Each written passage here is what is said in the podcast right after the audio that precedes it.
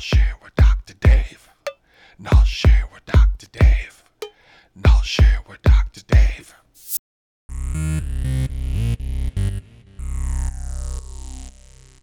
Greetings and welcome to KnolShare with Doctor Dave. KnolShare with Doctor Dave is hosted on grok share dot com and available on iTunes and Google Play. You are listening to episode number thirty-nine with guest William Nealie. Our topic is Managing Anxiety on the Journey to Deliver Customer-Satisfied Projects. Will, how are you, my friend? I'm doing good, Dave. Thank you for inviting me. Man, it's been a while. How, how long how, how long have we known each other, man? Uh, probably since uh, at least the nineties. At least the nineties, that's for sure, man.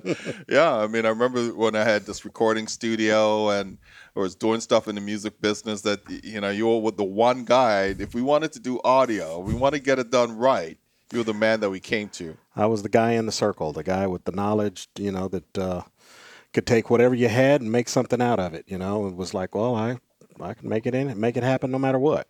Yeah, man, that was great. It was great having you, you know, as a partner, as a resource to to work on some of these things. So let's talk about some projects that you worked on that was kind of nerve-wracking, but yet you still came out and provide something awesome for a customer. Well, um, I've been fortunate enough to participate in some of the latest uh, kind of trendy thing, that is. Esports. And I built two studios for Riot Games, Uh, which both of those studios were also connected to a studio in Cologne, Germany, uh, where it was a direct connection of forty gigs worth of bandwidth to transport twenty video signals and about one hundred fifty some channels of audio. But to figure out the technology to get all of that going, there was a, quite a bit of research, because even some of the major broadcast networks would try to accomplish the same thing, but uh, could only do like a few channels at a time, and they couldn't get the intercom component sorted out to be able to also not have the um, delay or latency on the audio, so that therefore when you see the person talking, their the sound you would hear matched the lip movement. Uh, so we were able to sort that out by embedding the audio and the video together. So with that, uh, being this was uncharted waters and the esports movement was great, gaining momentum, the client, that is. Riot Games, who was the owner of the, the intellectual property of uh, League of Legends, they kind of left it up to us to, to figure it out. But at the same time, uh, they didn't have the people in place to necessarily get the paperwork done, to procure the equipment, to hire the necessary artisans to get the job done. So there was a learning process on their part to try to streamline their processes, because sometimes vendors would offer deals based upon you sending them a P O in a certain time frame, but their machine couldn't navigate through uh, the the first terms and conditions paperwork that they wanted, then, you know, the legal team looking over it, and then finally signing off on the terms and conditions once you got that back from the vendor, and then issuing a P O. So that posed its own, you know, trials and tribulations, along with the technology, along with trying to meet the deadline to get the studio up and running to begin that particular season in a timely manner, so you didn't then have to hire a, a T V truck, which is what we were producing out of. So we'd had the T V truck as a mitigation or contingency plan on the back end, but that's a lot of money to just have it sitting there in case you didn't come up online or something happened to the dark fiber that we were using for the forty gig of, of, uh, of uh, bandwidth to transport all the signals. Our topic today will be managing anxiety on the journey to deliver customer-satisfied projects. Let's talk about some of those anxious moments that you experience as you're trying to put together such a large-scale project and make sure that you get it out on time. Uh, what were some of those anxious moments like? Well, uh, for one, dealing with other people where I know what I'm doing, I'm then having to convey to them what it is that they have signed up for, what the actual deliverables are going to be, or what this facility is going to be capable of. And then getting the producers to also understand, now you have to be able to take this tool and produce an actual season event. So sometimes when you convey stuff, you try to break it down into layman's terms so that they can grasp the concept of what they bought. And through several of the meetings, trying to make sure that they, the uptake was there, uh, I found that to be somewhat difficult when explaining it to different groups of people, which could then affect funding because, you know, somebody's got a better idea or they think they have no a cheaper way of getting it done, uh, or they want to bring in somebody else that they think could consult to point us in a certain direction. So there's an anxiety about maintaining control over the project and keeping it going in the direction based upon the research you've done to keep them on plan. Because the more people that have different ideas about how to get it done, the deadline stays the same, but then you have to still show respect in listening to what these other ideas are. Because if you dismiss those ideas, you can wind up alienating the people that are actually your customer. What's fair? One of those drivers for the anxiety? Um, yes, I would say that fear um, is always a component that's kind of the beginning or starting point. When you see certain precursor signs, a certain element of fear or doubt would come into play, which then would result in a certain uh, uh, emotional manifestation within yourself. Or sometimes that then transfers over into your other team members.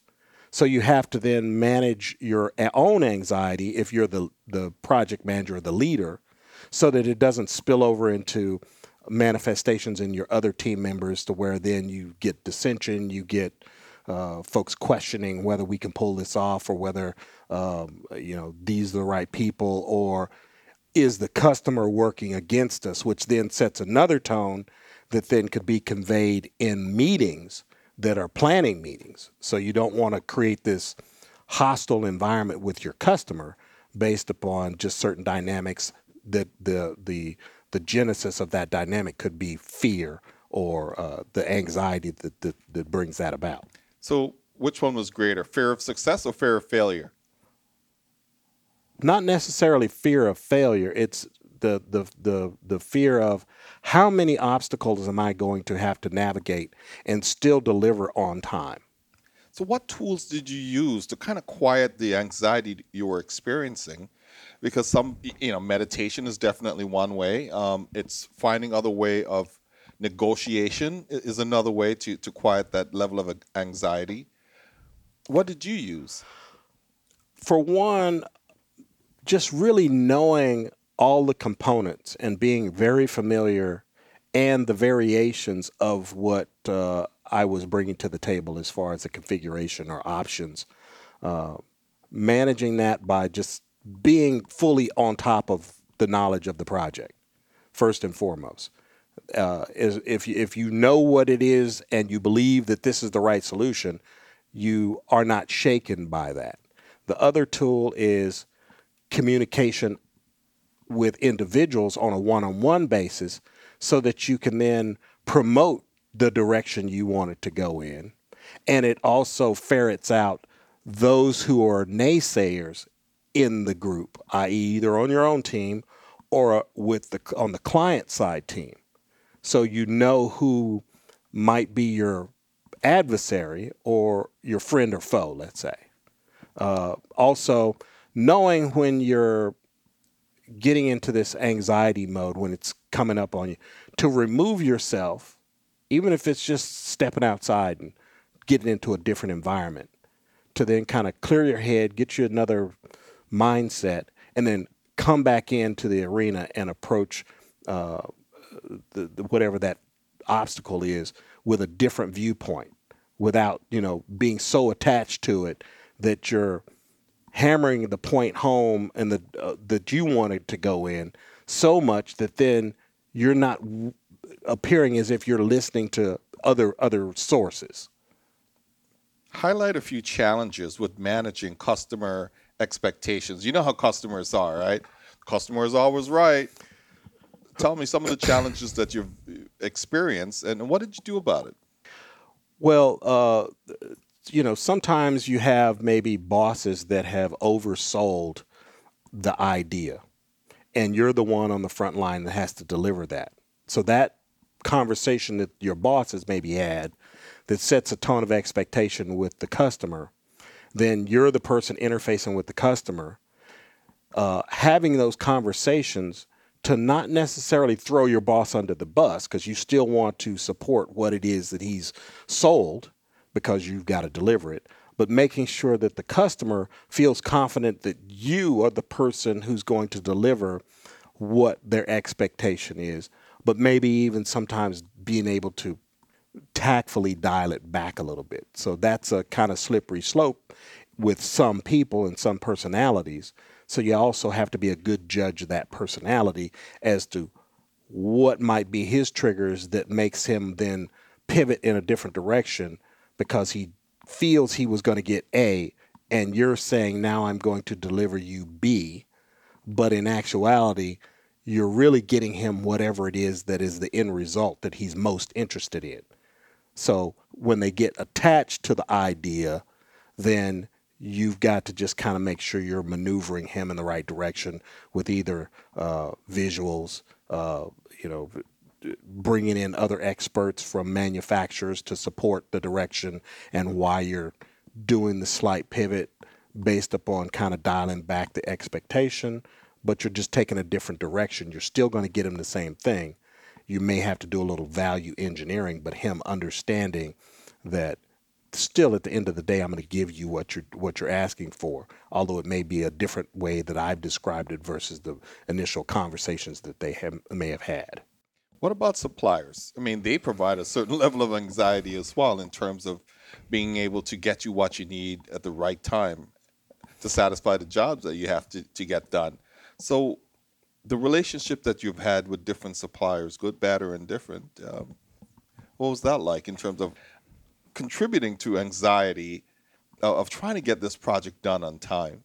Yes, uh, I was actually working on a project at uh, Epcot down in Orlando for uh, Motorola, and there was a uh, theater component to it, and I had to have a custom-made uh, perforated screen that uh, only this one company here in California could produce.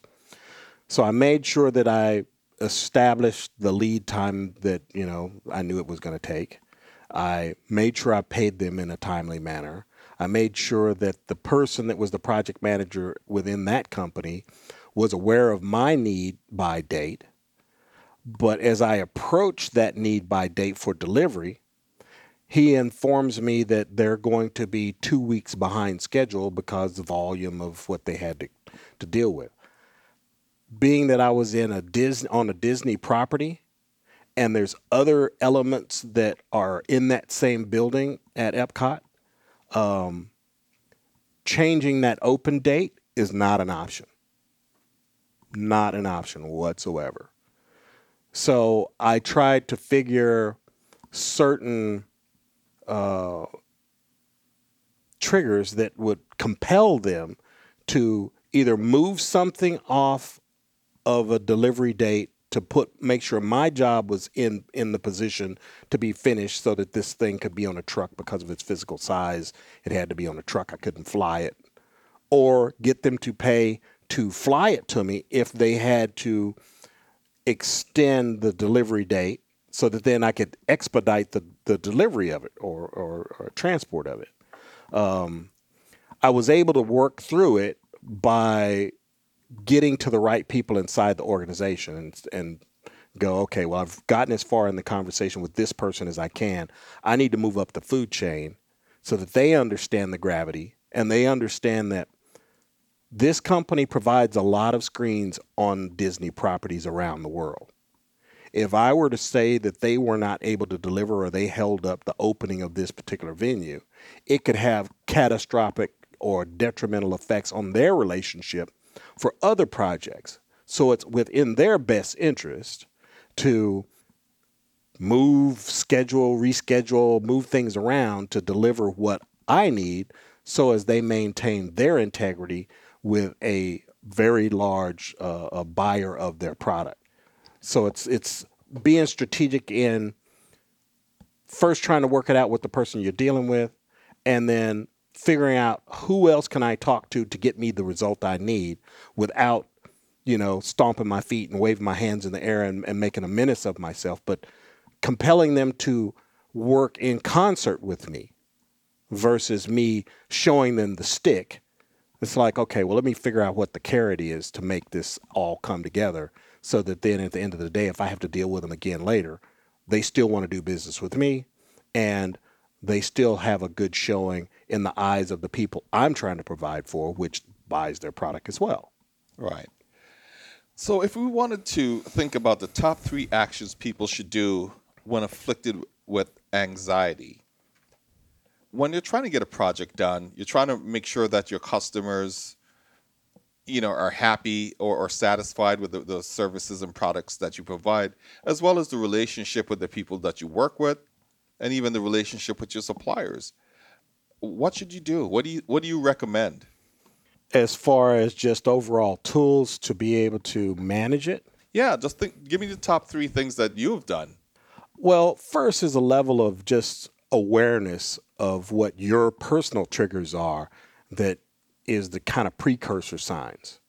Once you ide- you, you feel that coming on, then, you know, just making sure you know what it is that you're trying to deliver and being aware of it, making sure that within your inner circle, you're having levels of communication. Don't just do the turtle thing where you internalize everything and try to manage it all yourself, but share the balance of that anxiety so that you're getting feedback and confirmation, because that confirmation can also get you out of your own personal headspace, because you can convince yourself that certain conditions exist that really don't exist. They only exist inside your head.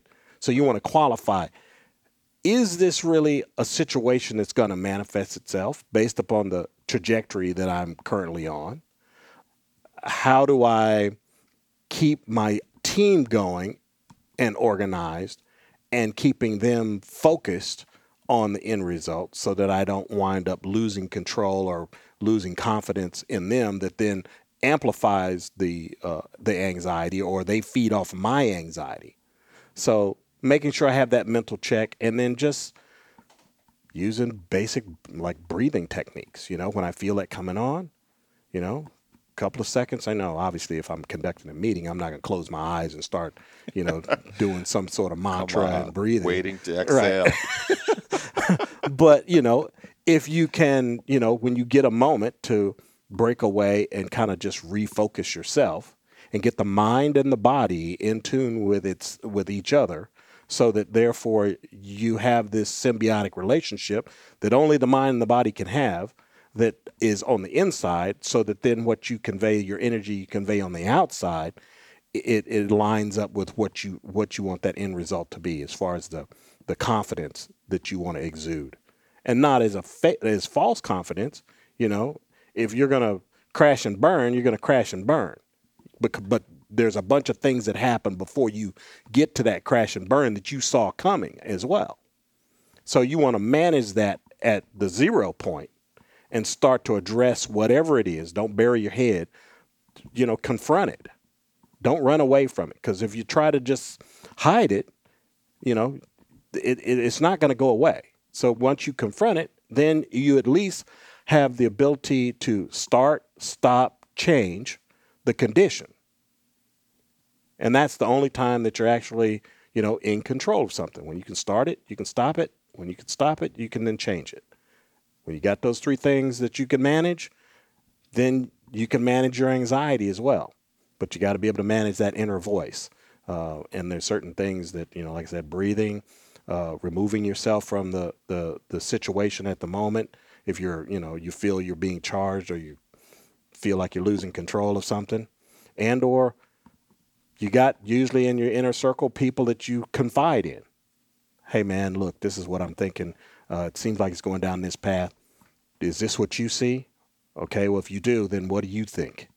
You know, get them involved. Give them ownership, because that ownership also helps to balance that load of expectation that you have of yourself of delivering what the, the end result is. Most excellent. This is such a great topic, and, and I hope our listeners out there could um, gain some insights from the context and the feedback that you're providing in terms of managing anxiety. Now, if our audience wanted to like reach out to you, um, websites, Twitter, Facebook, LinkedIn, you name it. What, uh, what you got? I'm, I'm in your usual places. I don't have a website uh, at this point. I should probably aggregate all my uh, resources and stuff in one place, but uh, I haven't had a need or gotten around to that yet. But uh, my email is willcando at m s n dot com. Uh, I can be found through LinkedIn via William Nealie. Uh, they're on LinkedIn as well. Uh, Facebook is same thing. Uh, Instagram is uh, Z underscore one uh, for the photography stuff that I like to do as well, uh, since creativity and creative mediums is kind of my thing, whether it be music or visual images or video and so forth. Uh, you know, it's a variety of stuff that's out there and uh, means in which I could be reached. Awesome. Well, thank you so much for taking the time and um, sharing this breath of wisdom with our audience. And, um, you know, I look forward to, to them, like, reaching out to you, giving feedback. This is just really good stuff, really good stuff to hear. Well, I hope that uh, there's some little nugget of, of uh, information in which I pre- presented here today that may be of use to somebody, or questions, uh, uh, or just, just, you know, being able to share. I had people give me information and opportunities coming up, and I'm happy to be able to take whatever knowledge I have and share it with others. That's just kind of how you keep the cipher going. There you go. Well, thank you, my friend. Thank you, Dave. I greatly appreciate it. It's good seeing you again, man. Likewise, my friend. All right. Thank you. Take care. Look for the KnolShare with Doctor Dave podcast on iTunes and Google Play. The KnolShare with Doctor Dave podcast is hosted on grok share dot com. If you have any questions for Doctor Dave, reach out on Twitter at Doctor Dave Info or at KnolShare. This podcast, an interview produced by Doctor Dave Cornelius. Copyright twenty seventeen, KnolShare.